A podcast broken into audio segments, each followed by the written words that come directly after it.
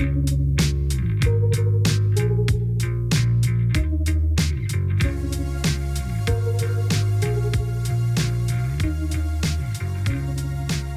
everybody. Welcome to episode two of season two of The Narrative. I'm your host, Jeff Gallett. Thank you so much for listening. If you like what you hear, I encourage you to follow the podcast and write a great review on your platform of choice. If you don't like it, write a shitty review, but post that on Joe Rogan's podcast page. As you may know by now, I find stories really interesting, and I find the storytellers themselves fascinating. So, the idea behind this podcast is to meet people who are great storytellers and to get to know them. Bem Joiner believes in Atlanta. Born and raised in the city, he has a pure passion for its people and its progress. In his words, he majorly contributes to what makes culture in Atlanta cool and captivating.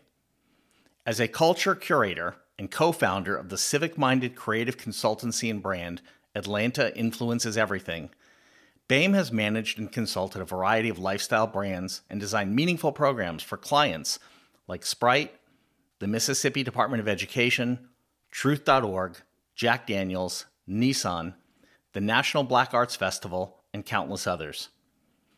He is heavily involved in the Atlanta hip hop music scene and even booked early adopter shows for Drake, Kendrick Lamar, and the Goodie Mob reunion. Bem is also one of the founders of CreativeCall.org, which is a community service effort and collaboration between Atlanta and Stockholm creatives. And he was previously the community engagement coordinator for the Center for Civic Innovation in South Downtown Atlanta. Bem recently joined the leadership team at 8 Strains, a cannabis and crypto startup in San Francisco, as their culture and community lead.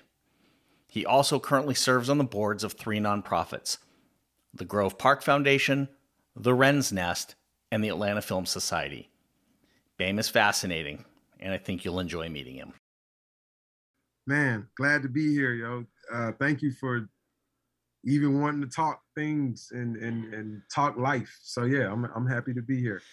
Tell my listeners about you and what you do. What tell them about Atlanta influences everything, but tell them about what you do because I think it's pretty interesting and it's very different um, for the people who typically listen to my podcast to to you know the what you do every day is is a cool thing. Uh so i i'm a i love information and i love i take it in. And so i've taken in a lot of information since the last time we spoke and uh, learned more about like cultural ethnography um so maybe I do that. But uh, without knowing a lot about cultural ethnography, I called myself a creative culture curator. So um, Atlanta Influences Everything is a is a civic minded creative consultancy that works with brands to connect to their audience uh, in an authentic way. We were doing that work um, for years, but something felt off in terms of like just helping brands connect to uh, multicultural audiences, especially Black culture in Atlanta. Um, when the the communities that these brands wanted to connect with, it wasn't reciprocal, especially in terms of working for the brand or working for the marketing agency uh, and getting paid for a lot of the cultural IP that came out of these same communities. So we we figured out that there might have been a a space in the CSR world of of of these brands that if you do good marketing and you do it with intention on uh, to get people obviously to buy a product, but you you do some sort of authentic marketing campaign with the lean into the community, then that in itself becomes a good marketing campaign. You've seen it with Apple and International Women's Day, certain campaigns, but we wanted to actually run marketing and branding in Atlanta in that manner with brands on the outside that were trying to come into Atlanta. but we also needed to get Atlanta to buy into that. Hey, we have this unique power and influence as a city, and we as a city should be doing something. So it's kind of twofold. Yeah, I thought it was interesting when when we were talking. You were telling me, and and I had never really thought about this. And I'm a career marketer, but the idea that the big brands don't really understand how to get hyper local. They don't they don't really have a great understanding of you know reaching the the city audience in Atlanta is different than reaching the suburban audience in Atlanta that I'm part of because I'm not in Atlanta. I'm outside Atlanta in a whole different world for people who don't don't live down here. But um, I had really never thought about it that way. But that's kind of where your your background really came in when you started really moving was getting a lot of those you know bigger brands and getting them connected with more the city communities and the places that they weren't comfortable and they weren't equipped to actually market or sell into very well yeah yeah and and and you know my i didn't start off that way i guess but in um meeting brand reps and regional marketing reps and agency and, and, and creative directors at agencies very cool, great people. Um, they weren't people that came out of most weren't people that came out of the Atlanta public school system, and most uh, were not. You know, as you probably heard people say, you know, you want people that be around people that look like you. Everyone else gets to do it, so you know, why can't I do it? And I wanted this. I came up in a multicultural Atlanta, black side of town, but uh, Atlanta Public School in Buckhead, North Atlanta was like a performing arts and international studies uh, magnet school. So it was just, I mean, everyone was there, and but it had this black lean because it's Atlanta. So that's that's the way uh, I was raised. And when I saw these brands, I didn't really see many people from Atlanta, even if it was like a white person from Atlanta, just somebody white from Buckhead that I grew up with, they weren't really working at these agencies. You know, at the most you'll find, you know, a suburban white kid or something like that. And every now and then you'll come across a a regular kind of black Atlanta public schools person. It's like, yo, you, you know, you get it. You're you understand. But the more you get to meet the people who are working these jobs, um, and they're not entrepreneurs, you know, they're entrepreneurs in some form because these type of jobs, uh, they kind of uh, kind of support entrepreneurship thinking. I, you know, you just I, I would meet people who, you know, GPA 2.7, 2.85, you know, University of Michigan, got kicked out a semester, got caught with some weed, beat the charge, you know, and I'm like, damn, you know, your black equivalent just does not have this job or even know it exists. So that's what made me, you know, want to connect those dots more because I realized it wasn't rocket science or like some special thing or whatever. It's just like, oh, okay.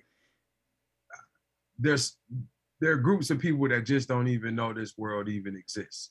So that's what made me want to and more intentionally connect dots. Yeah, and you were telling me when we talked the last time that and and you know, shame on me for not really knowing this, but that none of the HBCUs even really have tracks, educational tracks to drive someone into the agency business. There's they're not there isn't a a path for someone of color to actually follow where there is at you know your example university of michigan you know there's a track that you can get there but if you go through an hbcu even or any other predominantly african american university it, there's less opportunity coming out of school to find those those roles and those jobs to to actually be able to influence these communities. Yeah i, I think that when i was at jackson state uh, great great professors uh, great one professor Dr. Enos, God bless the dead, this man was uh, a, a, a, futurist in the, the, the rawest sense of the word. But, uh, you know, they would try to send us to say, well, you know, work in the marketing department at Procter and Gamble. So it was like they were trying to send us to corporate, to companies, because that's what the college would want to, you know, connect their their graduates to nine to five workforce, you know, jobs. But oh, you're in marketing, so we're sending the the the, the person who's pre-med, they're gonna be at Procter and Gamble in this department. But you're in marketing, so you're gonna be at Procter and Gamble in the marketing department. So it wasn't until I got out of school and, and I worked at Tower Records for a while and just because I, w- I wanted to work in the music industry. That's and and um, when I started doing street team work for Cornerstone Promotions and, and Fader, met people who worked uh, for Complex Magazine and Marc Ecko. Now, when you that's culture. So the music led me to more cultural stuff, mm-hmm. and the culture stuff led me to agency people because they're right there. You know, it's all one big gumbo stew. And then that's when I started learning more about the agency world, and I met uh, an agency that that's no longer in Atlanta called GTM. Uh, they used to be in Castleberry Hill, and they handled the the truth, uh, the truth.com account. So they did all the street team. It, it basically they did a, a, a round cross country tour with truth.com. So they they what you saw in the commercials, they took that to people physically. Mm-hmm. And then they did uh Smirnoff Master of the Mix, Crest 2, like a myriad of brands. But these were five black guys that were probably about eight to 10 years older than me. Uh, and like one or two of them, long dreadlocks, uh, jeans, sneakers, t-shirts, stuff that that you know my professors and my parents were like, "Yo, it's there's no way you're working a job looking like you know what I'm saying? So, you know, I always knew in the music industry you could dress like that, but once I started seeing the, the freedom of the agency world and that it was based upon deliverables of your creativity, like you need to deliver upon that. So you mentioned the music industry and you, you did a you kicked around in the music business and, and I think you still get involved with that. And I, I do know that back in the day at least you were involved in, in taking some some really big name artists in the earliest stages like Drake and Kendrick Lamar and other people and kind of bringing them bringing them into the area and that seems to me like that I, I'd love for you to describe what that was because I, I look at it and think that had to be the ultimate in kind of what I would call hustle marketing. Just you know, I, I imagine you going to clubs and to and to shows and handing out flyers and just talking to people. But it seems like it seems like that would be a cool thing to do, but it seems like it'd be an um, an amazing uphill battle, a lot of work to get that done. Uh, yeah, um, yeah. It, it's. I mean, it all starts from from marketing and branding. So you know, just how any any company or brand has a marketing team, then the, the record labels have marketing teams. So, uh, you're pushing flyers and for products, and you're pushing flyers for parties and then you're pushing uh, album cover, you know, like uh, album release date flyers and um, street team. Like, I mean, we did uh, so like sni- what we call sniping. You know, with the you go to bed, there's nothing on the telephone pole. You wake up in the morning, there's like posters everywhere. Uh, so like you meet a bunch of interesting people doing uh, you know, working working these projects, uh, and sometimes you would have to drop record. This is all so Guerrilla. Five years, five maybe six years before things started shifting to digital, when everything was still physically hand to hand flyers, uh, actually taking the record, you know, getting the records, a, a box of records in mm-hmm. the mail, from the label and then working them to DJs at clubs in Atlanta. And so you develop relationships and meet a bunch of interesting people in doing this. And, and it puts you uh, right up on on on the music, uh, especially for someone who's making music. Then they would see your your value the same way an agency or a brand. It's like, oh, you you know these people, you can get my thing in these hands. And so um, then we started realizing, you know, we could throw our own parties and and and get people there that we had been promoting to or whatever because of those same trusted relationships. Um, and especially if you didn't just take any project that came through, you know, for the for the money or whatever. So if you if you were known to promote certain things or, or, or certain type of music that was a particular vibe that people wanted to engage in, then over a period of years, you you have this kind of public trust. You mm-hmm. develop it over a period of time because they, they know there are others that do the same thing you do that you know they know they're pushing whatever they're getting paid to push it's not a and so people could tell the difference. Um and that impacts my business to this day. But um as as things started shifting digital it took the musical control out of the gatekeepers that that controlled what music got played or who you know who got who got on and who didn't. And uh, always knew like i knew some early kanye mixtapes that he was gonna be like very large. You could hear it in his early mixtapes. Um the same kind of with like lupe fiasco and it's like kid push and, and, and kid cudi.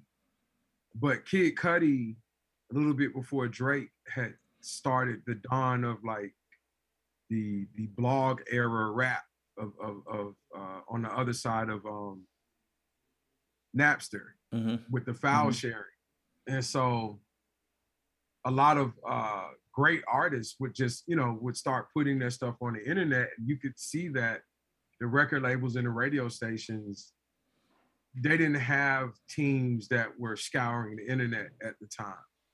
And so in between working projects, I love music and would just I had trusted sites I would go to and um, click on things that either the artwork was interesting. I never heard of the artist, but the artwork is interesting, which is what I used to do at Tower. Mm-hmm. Look at, mm-hmm. you know, album cover artwork and be like, oh, oh, wow. Uh, or they had a feature or something about them that made me click on it. And in doing that, you know, you eventually come across like a Drake uh, Kendrick Lamar early stages, and uh, the more you you share with friends and start talking to people and realize that other people are nodding their head just like you, it's like, man, yo, we should bring this person to Atlanta because at that point you you worked enough clubs, thrown your own parties to know venue sizes, and mm-hmm. so at this point you're just matching you don't have to compete with what's on the radio. That's a different level. So you use a venue that you kind of guesstimate the size of the audience that you think, you know, the person is going to draw. And for Drake, uh, we were looking at at the loft. So not even center stage downtown that that I think maybe 1500 to 1800 in center stage. The loft is like 900, 8, 8 900. Um, but it was when he dropped his mixtape, So Far Gone. But we we knew about him then, so we were working on trying to get him. And when we first were trying to get him, uh, my business partner didn't want to do it at the time. He wasn't as onto him, and I didn't find this out until later. But we could have gotten Drake for uh, four to five star hotel and two first class plane tickets for him and his producer 40. So that, that he was willing to do, and this was maybe fall 08 when he was willing to maybe do a show for that. But the price changed by March 09 and we got Drake for 8,500. Um, that's that's what which still seems like a bargain today. It's that that's a pretty good bargain. Yeah. And did did you know did similar you know found out about Kendrick. So there's a theme of like doing uh, making money and doing things based on how you feel and what you believe first and then testing testing it amongst other people in your tribe and then you get the kind of yay and nay on that you know they got tentacles in other places but not doing things to please people first you're you're you're pleasing yourself first which is self self pleasure mm. you're like but you do things based on what feels good to you you mm-hmm. know and uh that that feeling you know led to my me wanting to do diversity inclusion work. All of it comes from the same place of uh there's a privilege i guess that comes in moving off how you feel and how you want to move. That that there's a privilege uh attached to that. Um and I didn't know that that I was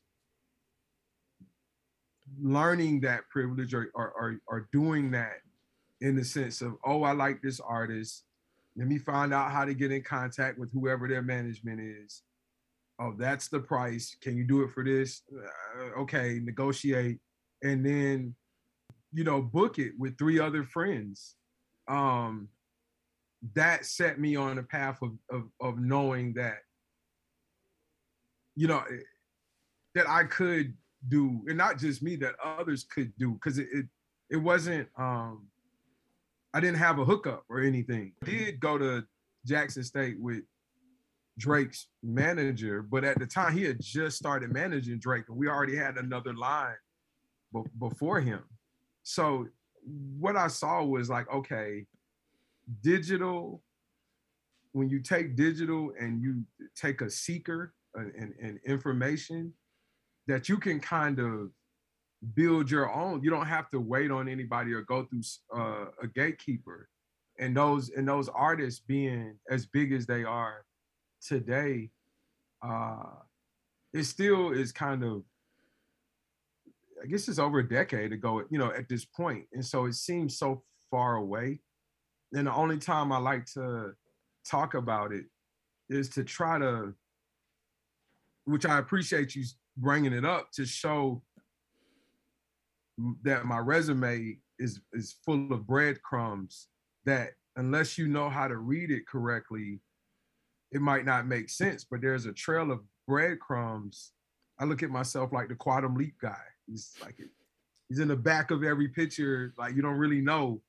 But the the music and all of that led to other things, but they all come from the same place of um, ownership of self and and and acting upon what I feel uh, is is is right by me, you know. And so yeah, that that's and and I'll say with with uh, that's why I say when I don't like to, because I you can't brag on something you did like ten years ago per se, um, but because these artists are so big, to have been up so close to them.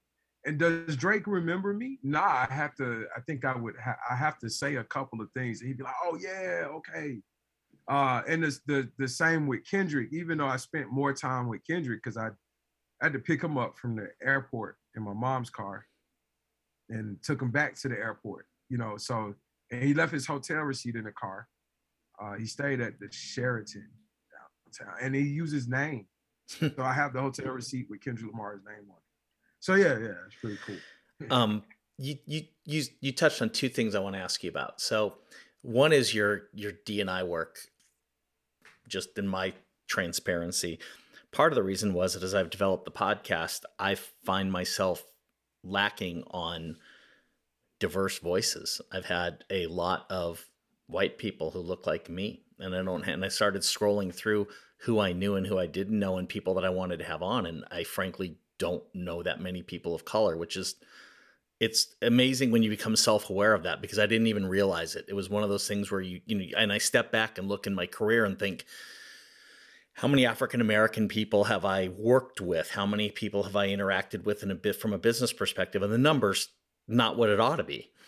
And so I reached out to Bem and I reached out to him. And I, will tell you, I think I might have mentioned this when we talked before. I reached out kind of delicately and I want to I want to expand my horizons because I'm not comfortable being that isolated the way I am.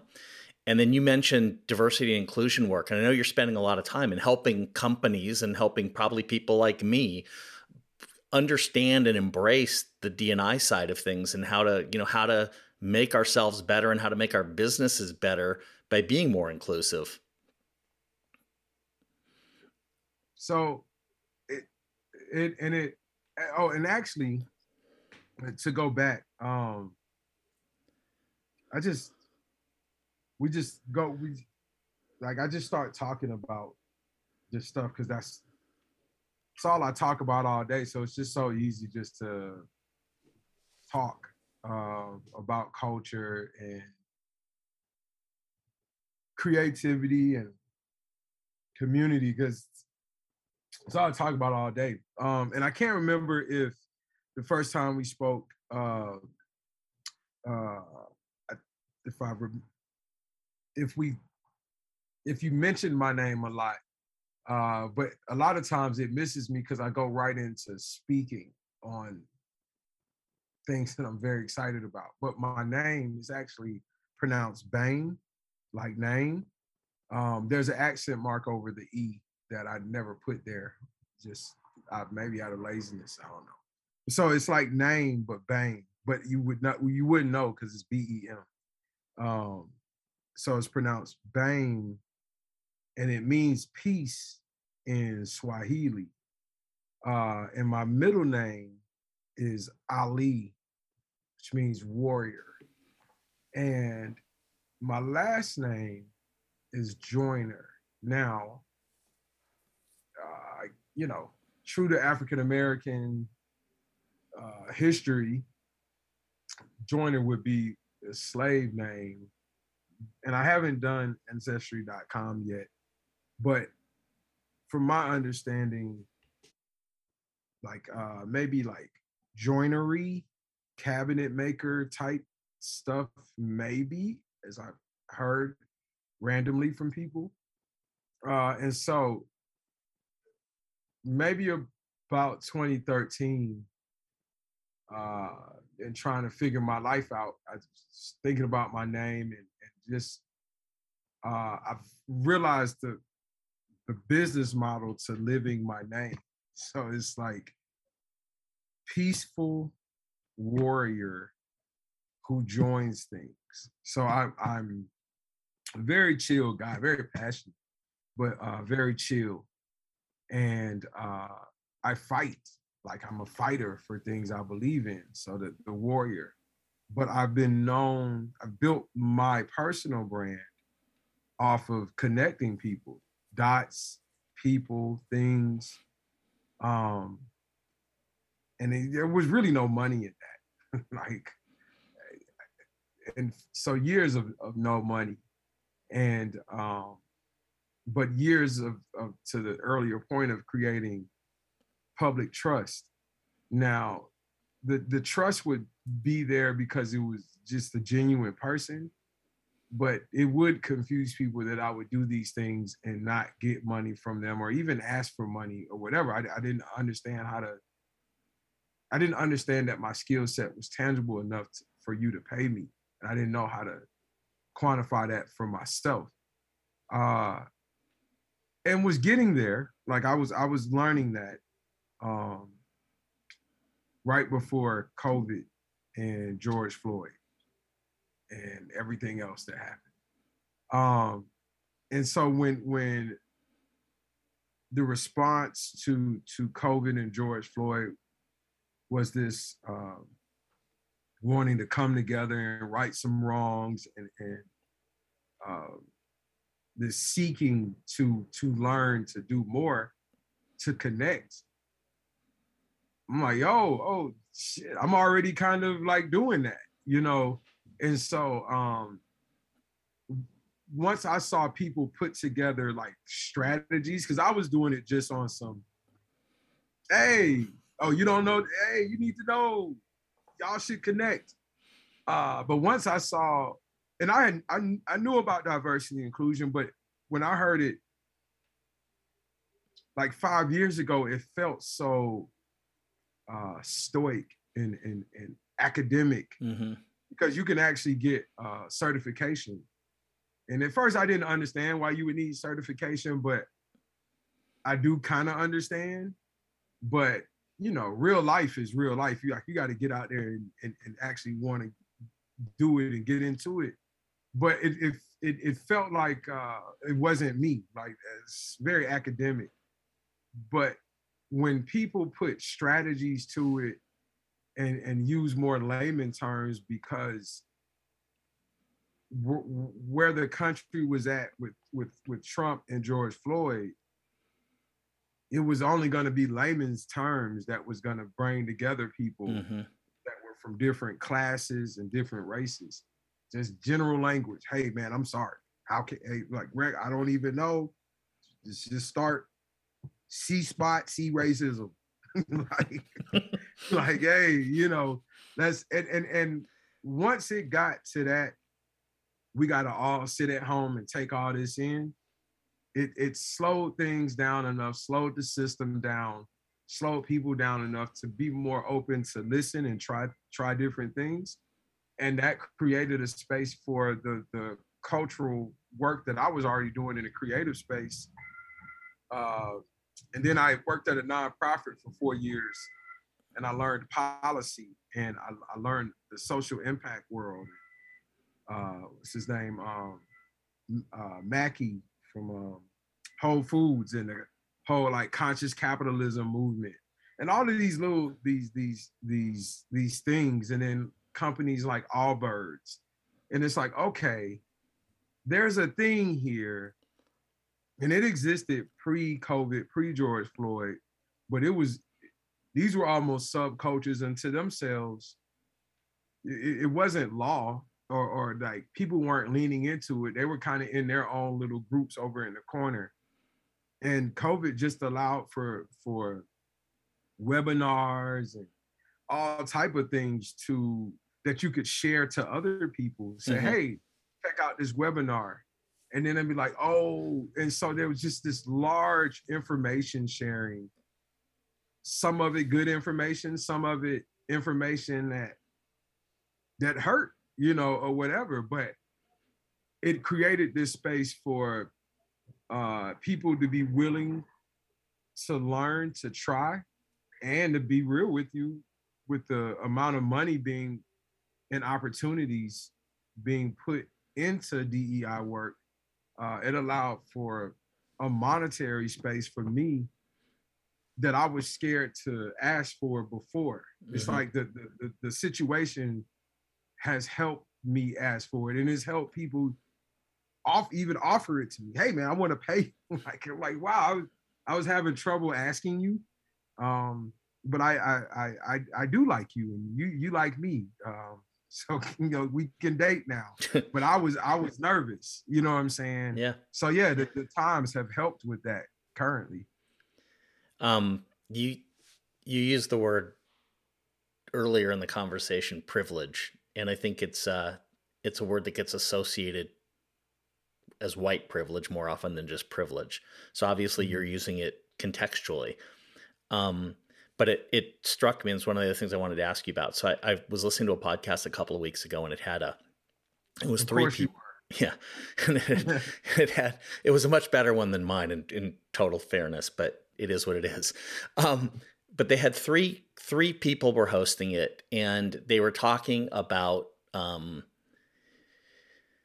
words and language and the way it can be, um, co-opted. And so it was a, it was a woman it was two african americans. One of them used to work as a writer for espn the magazine and is now part of meadowlark media.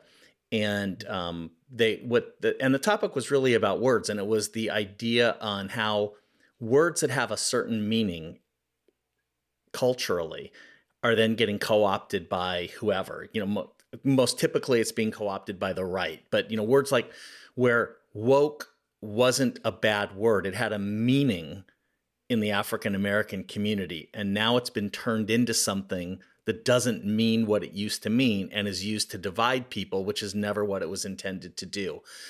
And um, you know, privilege is another one. Privilege is one of those scary words, I think, for people now because, like, when you talk about privilege, or you just, you know, what the, it's a trigger word. A trigger is another one. Like, trigger has now become a trigger word, for lack of a better thing.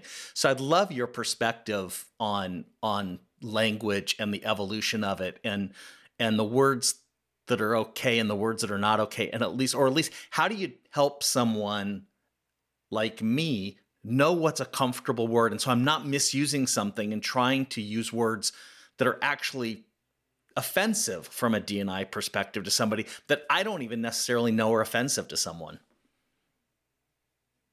Man, you know, that's a that's a that's a hard one because uh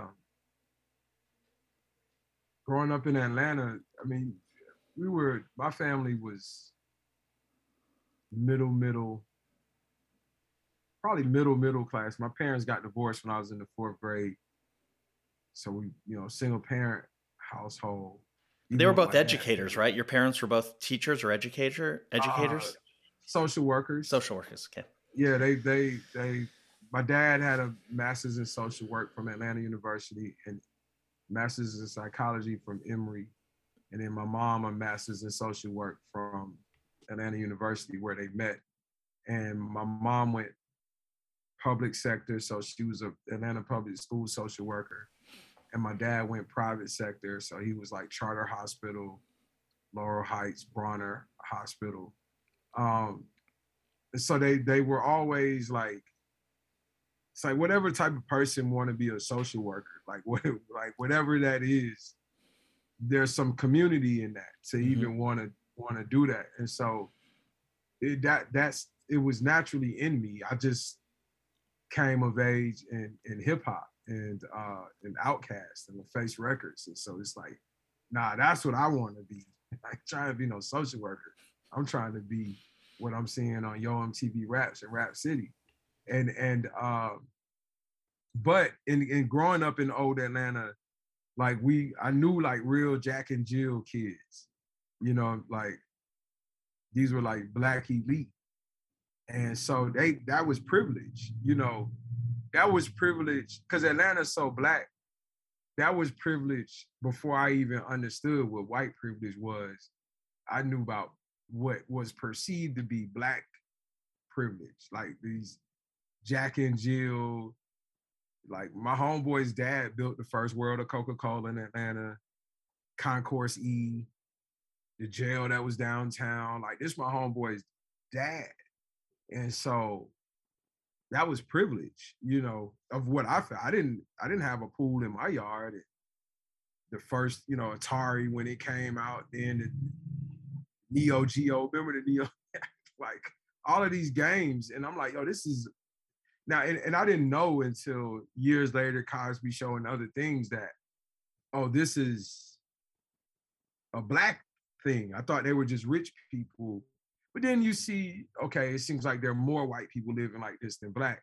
Then I started to learn, okay, there's white privilege, but I still was using privilege in terms of um, money, you know. And so I think a lot of people were until five, six, seven years ago, it changed from money to an ideology and and and the uh, the psychological effect of just being and so like white people uh, now they, you know, from a black perspective, you get punished for just being. Like I didn't know me just being white came with this privilege. And then black people will say, well, I feel you, but shit, I've been punished just for being too. Yeah. Being in the wrong place at the wrong time. Like just so both both sides are are getting doses, you know, of, of, of just being. And so to to to just be white and and you know now most white people I know it's just something about the police car that that does something to I I I have felt human anxiety. You just not you know you're not doing wrong. Police car, and so I've seen all white people I know be like, you know, like, oh, mm-hmm. it, me, you know, so, but there's this perception that white privilege, you wouldn't do that. You know what I'm saying? Oh, it's just a police. Yeah. Hey, officer. And that, you know, there could be some truth in that, but there's some human factors. Um, you know, most white people I know you know, they're not trying to just go hug up on the police officer, right? But they, it's like, yo, if I, you know, if if it's no reason for you and I to interact, then I'm straight on not interacting with you, you know. But it's a perception that white people are good at inter. They like they oh the interaction. Hey, we want to interact, and I'm like, yo, I don't really think and it's not it's not personal against the police officer. It's just that, you know, it's kind of a hi and bye thing with any of us if there's no real reason to interact because shit happens. But there's a perception, and it, and it, and it is real from a comfortability standpoint that if a white person did have to interact with a police officer, they're much more comfortable if they have to than a black person because things can go awry. Yeah. Um. So so the the word privilege, eh, the and the the same with woke. Um. Was working on a on a project with Lululemon, and before we started working with them, they they made a mistake early on when Black Lives Matter started becoming more popular. They they were trying to do like a United Colors of Benetton type of campaign that would that would include black, but say, hey, let's all come together. So they were like, we're gonna do an all lives matter, you know. And they they they did the press release and they put out some stuff, but they didn't find out. I think you know they immediately immediately got called on it, and I could see like, damn, you know, I can see where y'all were coming from. You know, United Colors of Benetton, all lives, it, but then words and cultural context. Mm-hmm. Um, and, and and and and and those things can get lost because digitally, especially with the usage of the hashtag, you can change the sound and vibe of a of a word by using it. And I think that's probably where Twitter more than than Facebook or any other uh, uh, digital platform. Twitter, if used good, bad, or ugly, can change. It's it's when you said the the now you know woke is used in this particular way. I think it started on Twitter in a way, but then it Twitter also changed it. It's it's to me it's Twitter because all Twitter is, I mean, you could post on there, but it, it's it's uh, it's words and characters that have tone. And so I, I I a lot of this is to Twitter, I think, good, bad, and ugly, and it changes. And there's there's really Urban Dictionary, you know, the, the word, I guess the phrase fuck 12 came, you know, post, uh, you know, George Floyd. You know, that was an Atlanta term just way back in the day for for police uh, and the, the, the, thoughts on, on police. And, and then my last thing I say, a lot of black slang or, or black language, you know, you rooted back to slavery times and and speaking so that the master doesn't hear you speaking mm-hmm. in, in, in, drums and, and and other things. So that's why the drum is so, you know, the the drum as they say, has uh, ancestral vibes from Africa in, the, in the, the, the, rhythms of the drums. So it's very, the drums are powerful in any form of music, obviously. But then um, the language, you know, apparently Swing Low Sweet Chariot had hidden messages in it. You know what I'm saying? So mm-hmm. it's like, uh, and then you fast forward that in in hip hop and in street lingo, um, a lot of street cats as to evade, you know, evade the law, phone tap or assuming the phone tap somebody listening. Um, the myriad of language for drugs and and and all like not just drugs but anything mm-hmm. in, in, in the black community. It dual meanings all type of, of of of words. You know if you were looking to smoke high grade weed that has a name but if it's like regular weed oh that's that reggie miller. What do you mean reggie miller? Reggie regular reggie miller. You know what i'm saying? Like this is all type of uh and then that has even gone to anybody that's a parent now, think there's a guide out that uh, explains teenage emoji language. So now we're at a, a place where they're not e- there's no words even being used anymore. And you thought the you you know just like woke was one thing cool and then it got changed. You know th- there was a point where the eggplant was was was an eggplant, I guess. You know, and now the eggplant now is something else and there's a whole language of emojis with no words, but it's three sentences that were said with, I guess, 12 emojis. Yeah. You know, so, yeah. so it's just kind of being fluid enough to kind of pay attention to cultural cues from from the essence of where you first heard the term you know and even we say well if i first heard it here that means it's probably you know three levels back maybe so you know and you can always google is always our friend you'll you'll get if you click on five sites where you ask the question one or two of those sites is going to give you context into mm-hmm. uh, what you know the different levels of what woke is but there i understand why another side would demonize it because is there such thing as being too woke? Uh, you know, it's it's if you know somebody that was a a heathen and a sinner, and they uh, something happened and they got saved, uh, like immediate, and then like it go the pendulum swings from like one thing to the other. Yo, you yeah. know, so yeah, that can easily happen in the same space. Yeah couple things before I let you go. Mm-hmm.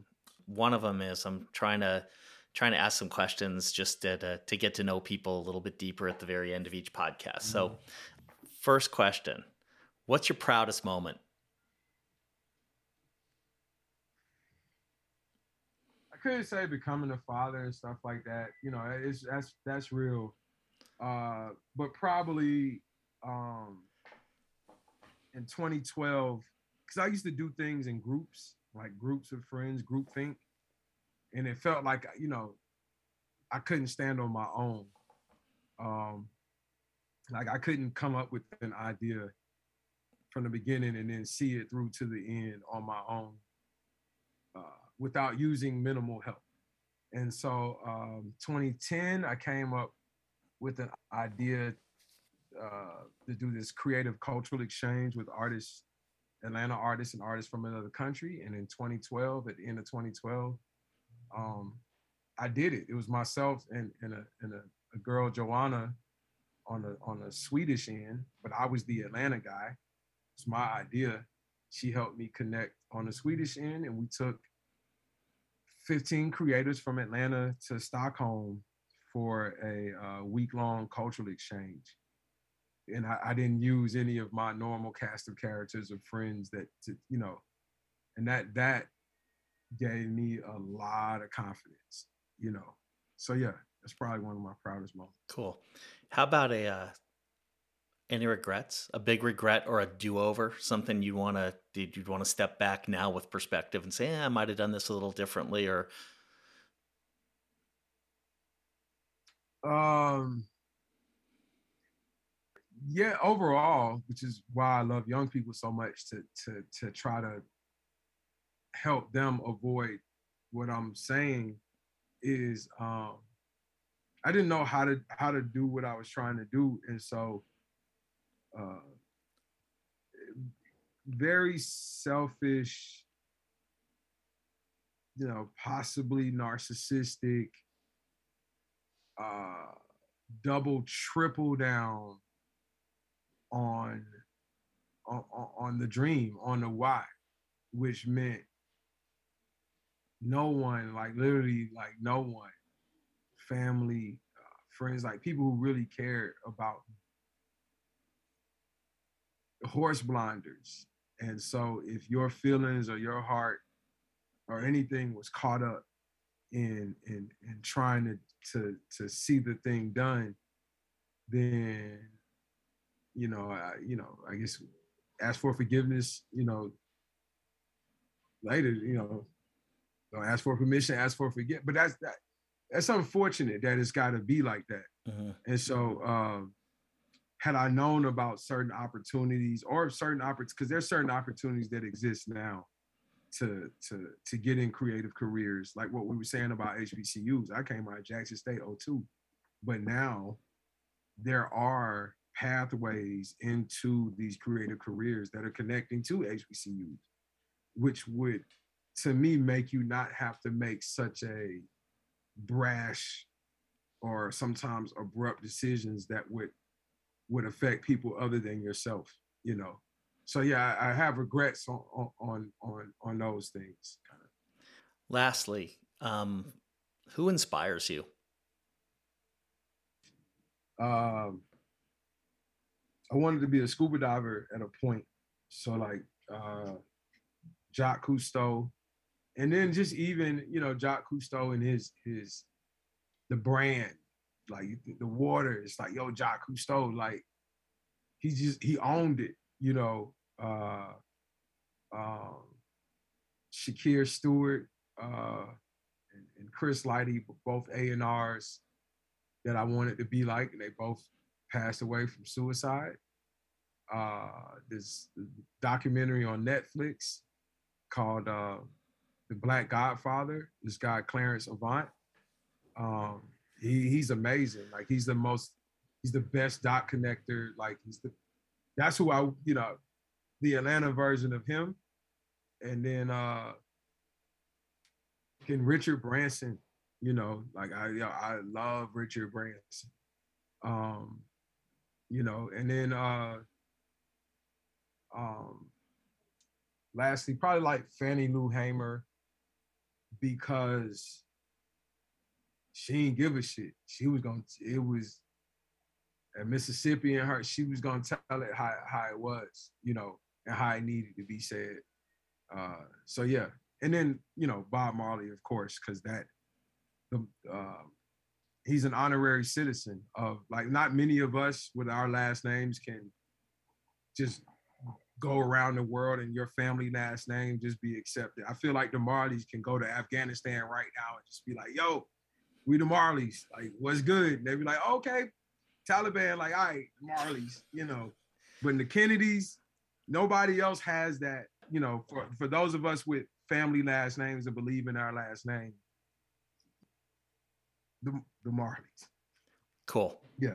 So yeah. So thank you for making time and for being on with me. I really appreciate it. Um, it's been it's been a real pleasure to get to know you in these these few conversations we've had, and um, hopefully we can connect again.